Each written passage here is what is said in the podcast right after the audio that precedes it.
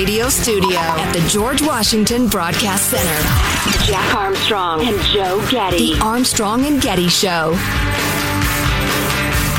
An aerial show of force from the Chinese military, the largest incursion ever inside Taiwan's air defense zone.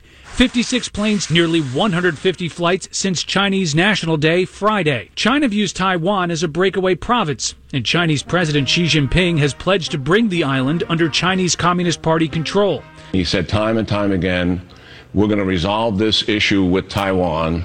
If it has to be by force, it will be by force, and we're not going to pass this problem on to the next generation. Yeah, so China's been flying uh, warplanes into Taiwan's air defense space. In the last couple of days, as you heard there, over 100 military aircraft have flown near Taiwan. That's between Friday and Sunday, including 80 fighter jets, four bombers, five anti sub planes, and four early warning aircraft. That seems fairly provocative. The question is, what is China up to? We have a number of questions, and Mike Lyons, military analyst, joins us. Mike served with various military organizations, both the United States and Europe, throughout his career. Mike, welcome. How are you? Hey, guys. So great to be back with you. Uh, thank you. Yeah, it's always a pleasure. So I just have a very basic question. What's an air defense space? I assume that's different than their national airspace. Right, it's 12 miles outside the border of uh, where, where the land hits, and so each country has a um, an area through international law that says they own space 12 miles outside of where the land starts, and so uh, when you get outside, you know, inside of that, you're allowed to defend your land space, um, and so missile systems have got to at least go to that place, and so now once the Chinese violate that, they're in theory violating the sovereignty of that country, and in this case, Taiwan. So it's very much like putting your finger an inch from somebody's nose. You haven't touched them, but the incursion is absolutely intentional. Right, and this is different than the, the, kind of the classic Cold War ones where Russia would do this to the United States. They would, you know, kind of come out just to the the edge of our uh, of our uh, that space there, and we would see it was designed to see how fast we would alert and, and de- deploy aircraft to respond. So we looked at that as just them testing us to see how we would respond here. This is different because you know when you send 150 planes into this area, you're not you can't respond. There's there's you can only do so much. This is about this is a threat. There's no question about that. This is clearly a, a threat to to Taiwan and the Chinese states in response to our naval exercises that are taking place in Okinawa. That's a couple of you know island zones up to the north. But again, uh, what's happening here is something we just really haven't seen the Chinese do in a long time. Okay, so I just want to make sure I understand this. So it sounds it seems to me or sounds to me like so they got it. They had enough uh, badass aircraft flying close enough to Taiwan that if they'd have wanted to do something, they could have done it, and it would have been too late for any us or anybody to stop it. Oh, no question. I mean, we don't have that kind of capability on the island itself. I mean, Taiwan has some basic air defense platforms, uh, surface to air missile systems, but nothing that could take out what they put over there. I mean, if the those the, the H-6 bombers, for example, they're nuclear capable. You know, they open their their doors, drop bombs on Taiwan. It's uh, it's over. I mean, there's just you know, and, and the Chinese are going to do things like use a nuclear attack nuke first. You know, they're going to use their hypersonic missile systems or cruise missile systems. Um, what we've what we're learning from the Chinese is that they've learned from us from Desert Storm that in order to win these wars, you have to you know punch hard first eh, the first time, make it so bloody that the the enemy doesn't want to respond here. I, I I'm just so surprised it's so quick. It's happening so fast. Um, in that you know the Chinese have traditionally played the long game. We we expect them, for example, they want to have this let's say blue water world class navy by 2040. You know that's still 20 years from now. They're working towards that. It takes basically a generation to do that. They have the technology, they have the equipment um, to me, it looks like they're speeding up that timeline, and this is one good example of it. So, what are they after by doing something this egregious? What's next? Well, it's all about projecting power in the South China Sea and how they anticipate this would go. Um, how they want to be the penultimate power there in that part of the world. Um, they're, you know, claiming the responsibility of, you know, the United States, Australia, Japan, South Korea, if you know that's kind of the ally system right now that's going to have to push back against the Chinese. Talking to another analyst over the weekend, there, we were saying, okay, so let's war game this out. What what does war with China look like? I know you you guys and I have talked about that and where it would take place, and we're, we're coming to realize that it likely takes place very similar to what we saw in the Second World War in this island hopping campaign, as the Chinese look to gain and hold certain of these islands that are close to Taiwan, um, would eventually they would try to, uh, unfortunately, use some kind of amphibious operation to take over the island itself. Now they'd likely destroy it. There'd be a lot of death and destruction. Um, and I think the Chinese are threatening the, our allies and ourselves, saying, "Don't even think of doing anything because the price you're going to pay will be an aircraft carrier. We're going to sink an aircraft carrier. We're going to sink two aircraft carriers. In fact, if you got two there in the region right now, we've got a couple there. The U.S. Uh, I think the Vinson's there and the Ronald Reagan's there right now. A couple destroyers protecting it as well. Um, they're going to go right after that, and they're not going to hesitate. It's, it's, I don't know how likely it is, but if they wanted to. Um they could change the, the the the balance of power on the planet like in a day, right? I mean, they attack Taiwan. Yeah. If we don't react, and Japan says, well, the United States didn't come to their defense, so I guess we're kind of out of luck. And then just a whole bunch of people decide, okay, the United States is not the policeman of the world or going to fix right. everything everywhere. So we need to figure out how to deal with China. And things would change like really, really fast, wouldn't they? Right.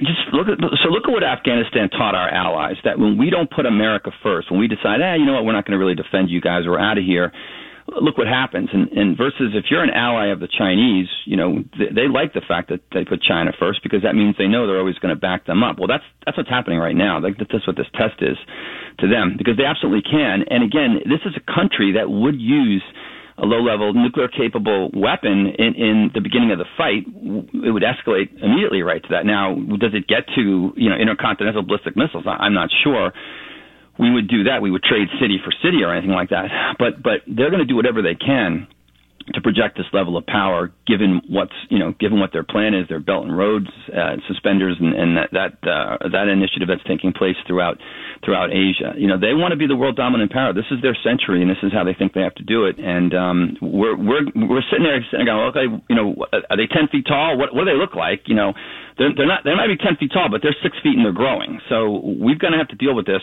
Um, I think sooner than later.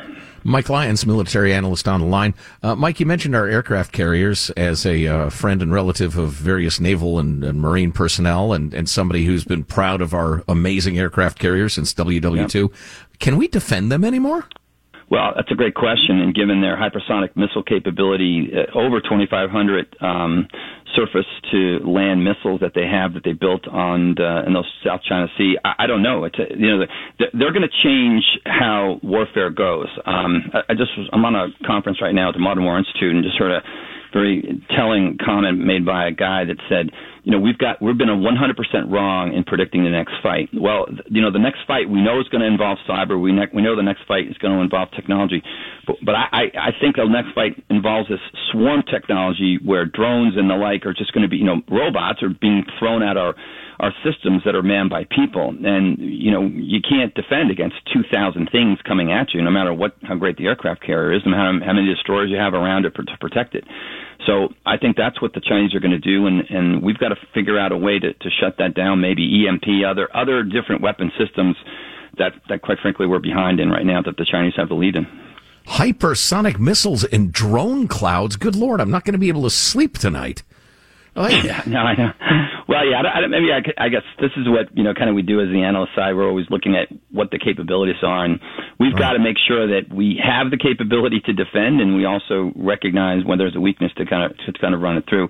Um, the, the Chinese could make a tremendous mistake if they don't get it right the first time. Here's what the Chinese don't have, whether we like it or not the U.S. has been, you know, bloodied. We have got experienced military. You know, we've been to war the past 20 years, so we kind of know how to do this. The Chinese haven't shot at anybody since 1979. So the question is, if they do get in some kind of land battle or some big conflict, um, are they going to have the guts to pull the trigger? And I think that's uh, that remains to be seen. So, how much does that matter that we have, you know, recent actual military experience and they don't? Me personally, I think it matters a lot. Um, again, because when you uh, it's a function of how well they're going to do once the shooting starts. Like, like my, what I found in combat was once our soldiers saw the confidence that they had in their equipment and the fact that it was no match, it created a sense of invincibility around our units. And, and I'm sure the pilots feel the same way, and I know the sailors feel the same way. That doesn't matter. We're going to be fine in this situation. The Chinese have yet to prove that out, whether or not their their investment is going to take do that for them from a cultural perspective, and they recognize that culture is an important part of this. Because you know, again, the PLA, the whole the whole army thing is still kind of new for them. They're they've invested money in their officers. The, the the the leader of China, for example, doesn't even trust a lot of his general officers because a lot of that has been bought and paid. So they have the traditional problems of those those armies that kind of get you know brought up from the from the the, the root cause, but now they've got to go actually fight. The question is whether they'll actually fight. You know, what what do you fight for? I know I know when we're in our units, you know, we fight for each other. The question is whether those Chinese PLA and army units will do the same for each other.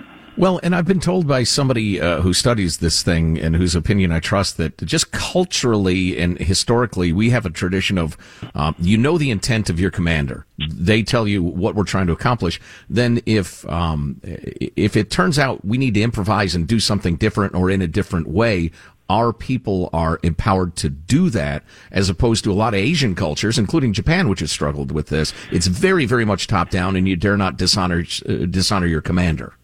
Yeah, I'm not sure that same level of dishonor is in the Chinese military as they've tried to fight against that. But again, we won't know until the bullets start flying, I guess, on some level. We definitely saw that in, in the Japanese military, especially during World War II, and, and, and how they felt. Um, I think that the, they recognize culture as an issue. If you look at their advertisements, if you look at what they're trying to do, they're they're trying to power down um, and focus on NCOs, the non-commissioned officers that actually run the battles there. Uh, but but it takes it takes generation, and they're going to have to get you know into something. So I wouldn't be surprised if you saw the Chinese deploy certain units into certain places in the world to try to get some combat experience as proxy forces to to their units, so they can kind of come back and tell the story and recognize what their shortcomings are going to be and what, what they're going to have to overcome if they get into if we get into this great land power mass battle that could take place uh, on those islands within the South China Sea. Wow, so many interesting points. Mike Lyons, military analyst. Mike, we truly appreciate it. Guys, thanks for having me. Yeah, you, you can't great get stuff. you can't oh. get that perspective from anybody else. Oh, so good. The, the, last bit about China, look for them to send their forces as proxies to various regions of the world to get a little combat experience. Well, now I know what to look for.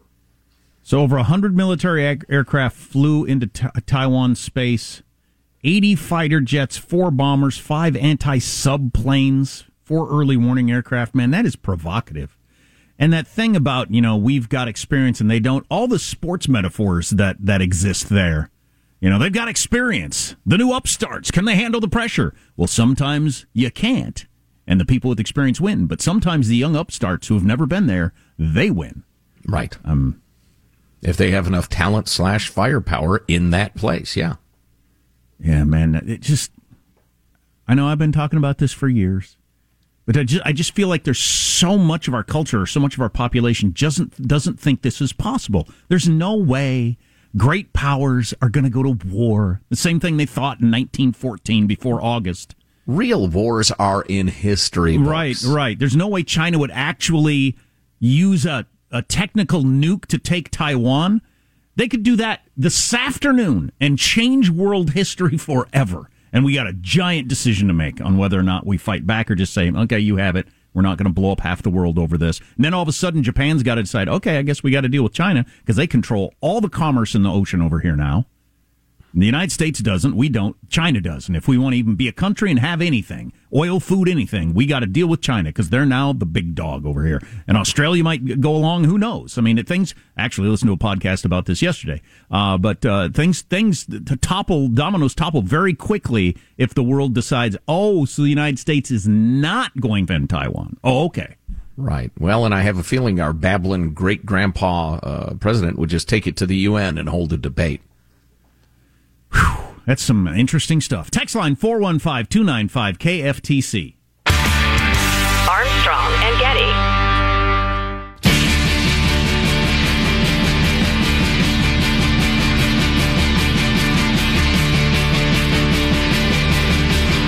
The Armstrong and Getty Show. Man, I'll tell you what, the illegal coffee pot that's been brought in to the workplace has got everybody so happy. I don't remember Who the last, authorized this coffee pot? I don't remember the last time people have been this happy. Yeah, that's great. I want to talk more about Dr. Fauci later on. I, I just the idea popped into my head. He said, nah, "It's too early to know whether you can gather with your family at Christmas." Then he denied saying that and said it was a, like a right wing conspiracy theory. Everybody needs to take a family photo at Christmas, given the finger to the camera, and send it to Dr. Fauci. Wouldn't that be great? 50,000 families do that. So the Facebook whistleblower is testifying before senators right now. I want to talk about that a little bit later, but it reminds me uh, Facebook was off the air, offline for half the day yesterday, and all the late night comedians took a swipe at it. So we thought we'd do a late night joke off. How does that work? Well, Jack, we'll play all three jokes, and then I, Joe Getty, will rate them. I will grade them, and the bottom bottom grade getter will be banned from comedy for life. Exercising my powers by the International Comedy Commission. Awesome. Uh, go ahead. Let's hear it. Yes, Facebook's entire site crashed. They were like, oh my God, this is the best press we've had in months. Meanwhile, people who couldn't use Instagram spent the day posting their weekend pumpkin patch selfies on LinkedIn. no one cared, yeah. Isn't he cute? Well, kind of. He's, he's 24 now, isn't he? Yeah, but he's still like. There was a massive social media outage. Facebook, Instagram, WhatsApp, and even Gmail all went down for hours. Yes. Yeah, with no social media, I actually ended up spending most of the day talking to my son. He's really nice. nice guy. I didn't, I didn't know. People started noticing something was wrong this morning when they felt happy for more than 30 minutes. Wow. One place you couldn't share your favorite National Taco Day memories today was Facebook because they, along with WhatsApp and Instagram, suffered outages this afternoon. So, yeah, I know. Yes, one imagines that's sad. so if you wanted to share photos, you had to go door to door with Polaroids of your brunch. it's pretty funny. You know, that's a tough grade today. Uh, I give uh, Fallon an A minus. It was a solid effort. Corden with a B plus, Colbert with an A, and keep in mind that Corden gets uh, subtracted a full grade because he's a foreigner taking comedy jobs Americans should be doing. So James Corden, in spite of a decent effort, banned from comedy for life. My justice is swift and frequently arbitrary. So I thought Corden's joke about you know uh, people being uh, happy for the first time or whatever, and the crowd laughing. Maybe maybe market forces are working with Facebook, and it's just slower than we would like that people are catching on to, hey, this makes people miserable. This is making my kids miserable. This is making me miserable. I don't know. We'll see. Yeah, I think there'll be a substantial chunk of the population that never catches on. But uh, what are you going to do? Of course, if it's an addiction, there's lots of things that can make you miserable. But if it's an addiction, it's hard to break. If you miss an hour, go to the podcast ArmstrongandGetty.com. Armstrong and Getty.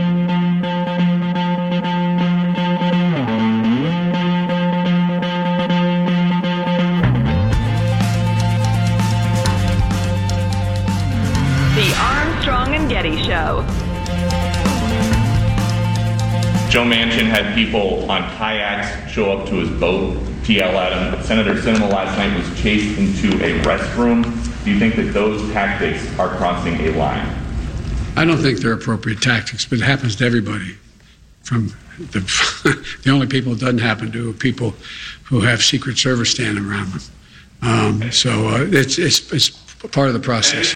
So you're telling me, Mr. President, that people get chased into restrooms all the time and screamed at through the door of the bathroom? That's a common thing because it's weird. I haven't heard about it or seen it anywhere. I don't. part of the process. I don't think it is common in my lifetime that people got yelled at at restaurants or uh, or, or headed to the bathroom or confronted on elevators. I think this is a new thing, and you, as the leader of the country, not calling it out is really disappointing.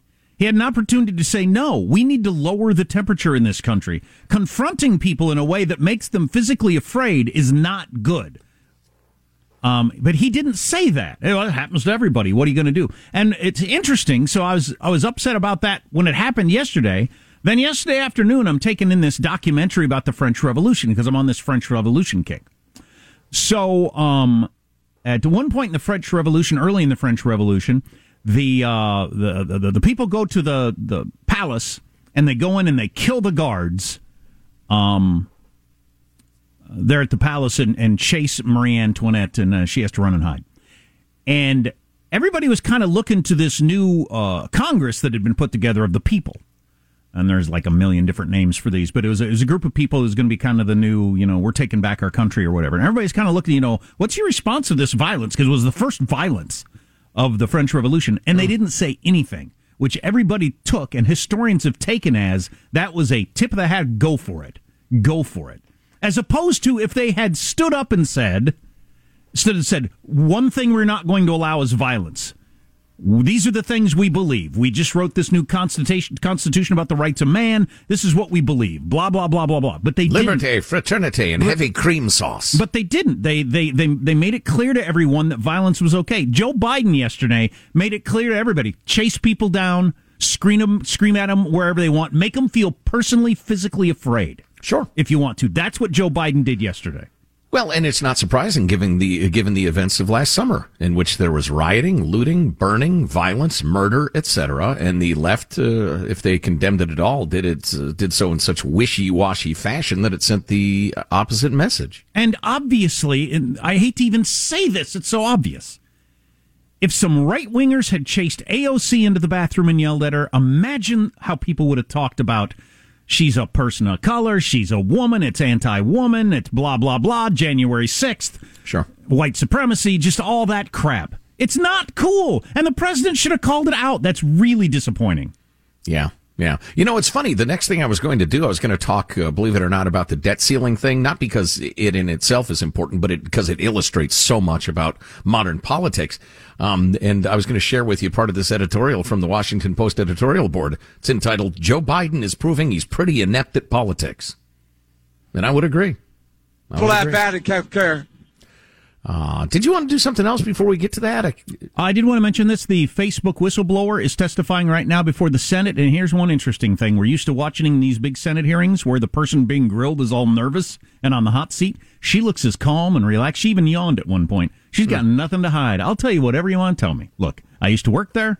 I'm blowing the whistle. I'm protected by whistleblower laws. Bring it on. So uh, that's a good position to be in. And Republicans and Democrats are just loving kicking Facebook right now. So we'll bring you some highlights of that later.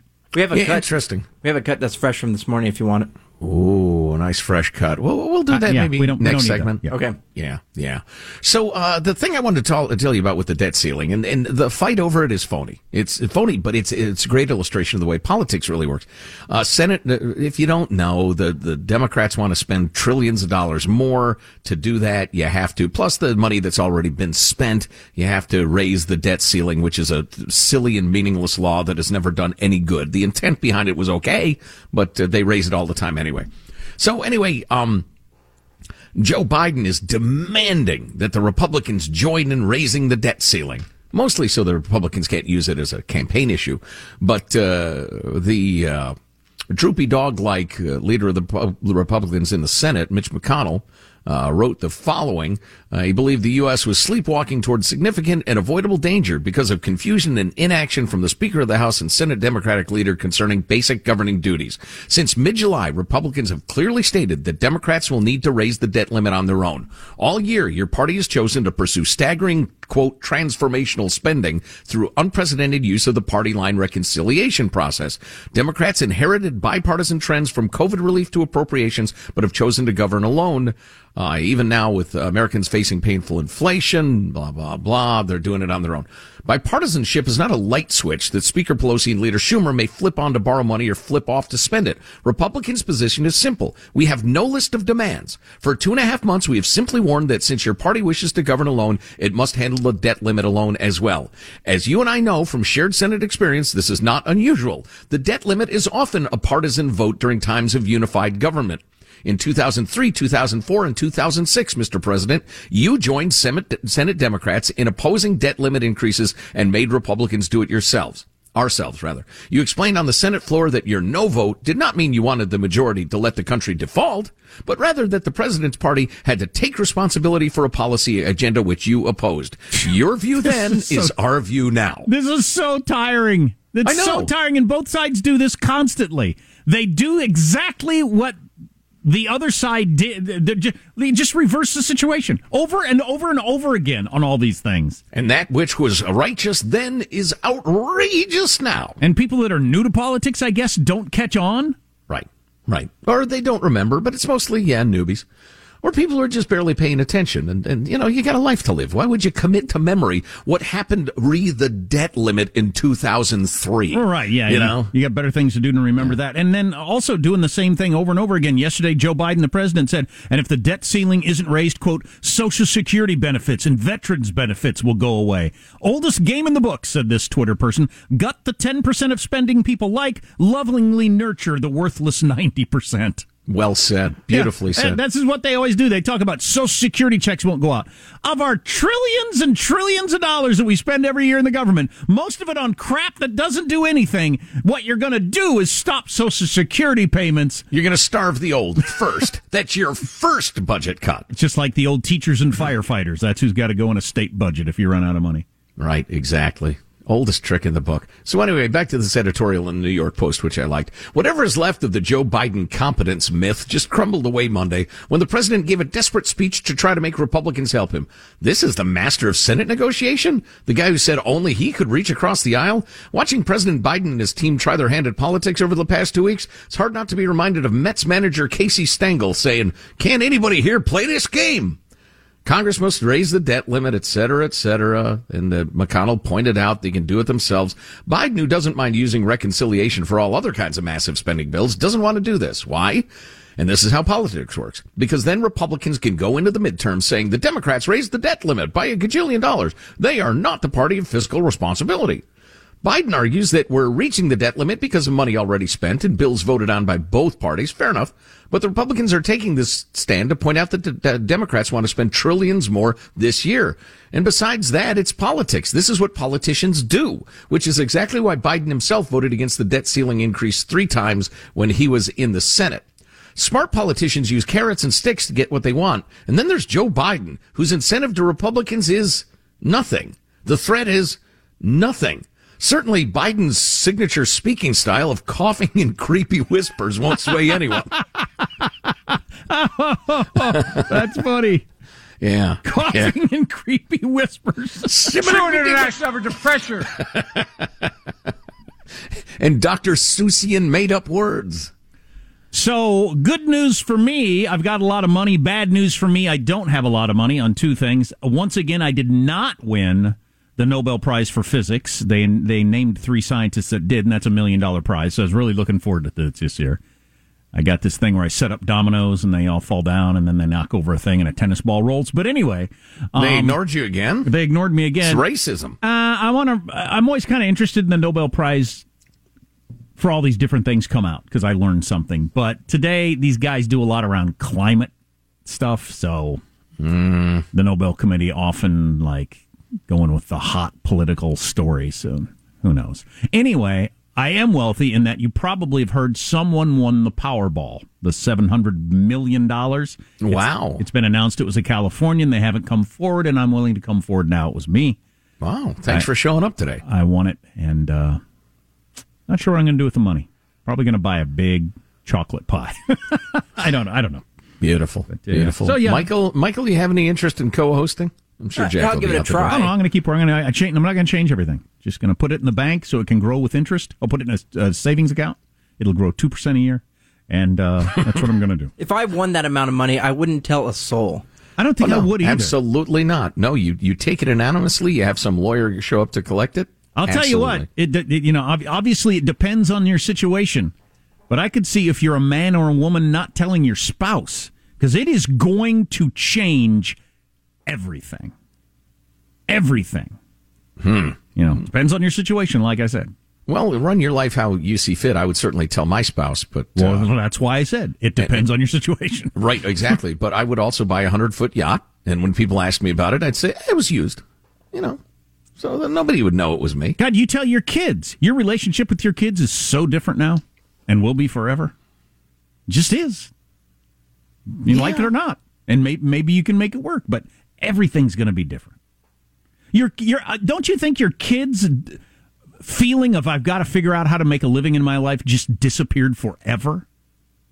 But then they got to come after me and kill me, right? I mean, because actuarial tables, uh, never mind my Well, lifestyle, you say I ought to live for another thirty years. You either give them money, or they are going to resent it no matter what. Yeah, probably so. I would, I would, like Michael said, I would keep it secret to the best of my ability. Of course, I already have, you know, enough money I could give them money if I wanted. You know, I have a good friend who believes in, uh, and he's a terrific guy, hardworking guy, really salt of the earth, and he's uh, made quite a bit of money. He's been very successful, and he believes in just lavishing money on his adult kids. Yeah, I know a guy like that. When we were in Charlotte, there was a guy, a business guy. I remember he and I went on a skiing trip uh, one time together. Anyway, he had just bought his son, who was a bit of ne'er do well, just bought his son a brand new pickup. And uh, and I kind of you know that's interesting. What, you, what's your theory? He said I want to get. He said people talk about spoiling. I want to spoil my kid. That's that's why I worked so hard and made this money. I want to spoil my kids. I want to give them everything. I don't. Okay. All right. Yeah, I don't see it that way. But again, this was a, a good guy who expressed this to me, and I've, I've been thinking about it. Huh. There are certain people who ought to try harder to get a good job uh, involved, but uh, that's, that's already out of bounds. Out of bounds. out of bounds. Both feet. Um. Uh, yeah. So, um, William Shatner's going to be shot into space here in a couple of days. Is that a punishment of some sort? we're just tired of him, so we're shooting him into space. He's going to be the person ever to go in space at age ninety. So. Um, the Facebook whistleblower is speaking. Uh, there are a couple of clips coming out of that where she is really laying it on thick on the evils of Facebook. We'll hear a little of that next. Armstrong and Getty.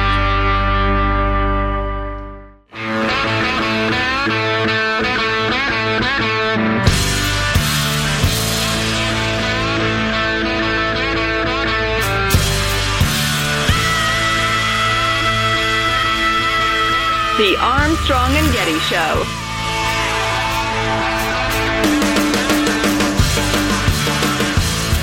This is not simply a matter of certain social media users being angry or unstable, or about one side being radicalized against the other.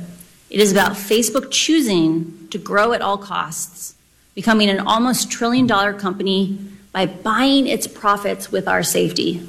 Is somebody going to Ken Bone this Haugen woman who is the whistleblower for Facebook? Because she seems like the first person I can remember that doesn't seem to have any agenda other than she's worried about the country and uh, the way information is being uh, uh, sent around and with kids and stuff. It just seems like she's trying to do the right thing. Is somebody I disagree. Gonna, is somebody going to Ken Boner at some yeah, it's point? already it's already been done, and and you missed it. She is a, uh, a lefty activist, and one of her motivations is she doesn't think fa- uh, Facebook did enough to to bring down Trump and and censor the quote unquote far right, which you know, and and to some, if you're a real tribalist or you're you're a religious activist, a religious politics activist, like we were talking about before, you think, well, okay, she's evil. Everything she says is wrong. No, I think she, whatever her motivations is, she's revealing some really important stuff. And the whole "we've got to silence the right wing lunatics" thing that's not going to go anywhere anyway. Really. No farther than it's gone. Uh, okay. But she's So- she's donated to AOC thousands of dollars and stuff like that. Let's hear some more from her. Almost no one outside of Facebook knows what happens inside of Facebook. The company intentionally hides vital information from the public, from the US government, and from governments around the world.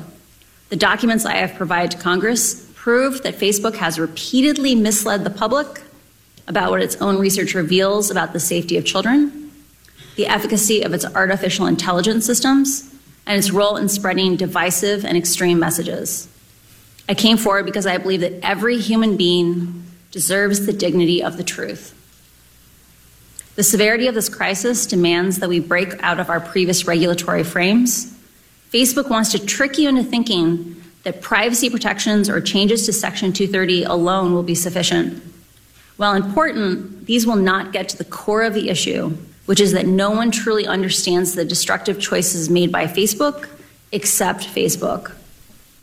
So hmm. the real liability seems to be for Facebook is if they've misled investors by keeping this stuff secret, which they may have, and then they've ser- they've got an actual crime on their hands. But I'll you, and and and the other stuff, the the kids, the safety, the lying, that gives enthusiasm to those who would pursue the black and white stuff, which matters. yeah, exactly. And there is a lot of enthusiasm. This good on sixty minutes.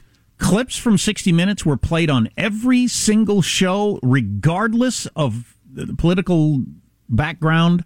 Every channel, everything I took in yesterday, featured some of the clips of her on 60 Minutes from Sunday night. So Republicans, Democrats alike are coming after Facebook. So they, they got a head full of steam, and it can't be good for Mark Zuckerberg. Yeah, I can't wait to hear some more clips. Keep grabbing those, uh, Hanson. Love it. Um, they've found the world uh, one of the world, oldest toilets in history. Twenty-seven-year-old toilet found in Jerusalem. Twenty-seven years old. Twenty-seven. That's not very old. Yes, it's from uh, 1994. no, It's uh, amazing the technology they had back then.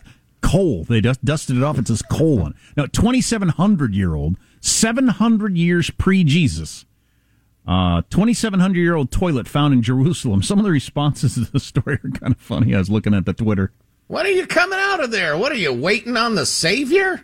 What an- seven hundred years before Jesus? Get it? What an s hole! Somebody responded. Um, Oh, It appears to be just a hole in a chunk of rock, though. I'm not, you know, I mean, technically it's a toilet, but hmm. anyway, uh, saying it's 700 years pre Jesus reminded me of this, and I did a little uh, up with um, religion earlier in the show. Here's a little down with religion. I'm pro religion, Then, pro then God. I'll reveal my plan to buy the world's oldest toilet and charge people a hundred bucks a throw to use it, and I'll take pictures. It'll be just like Disney.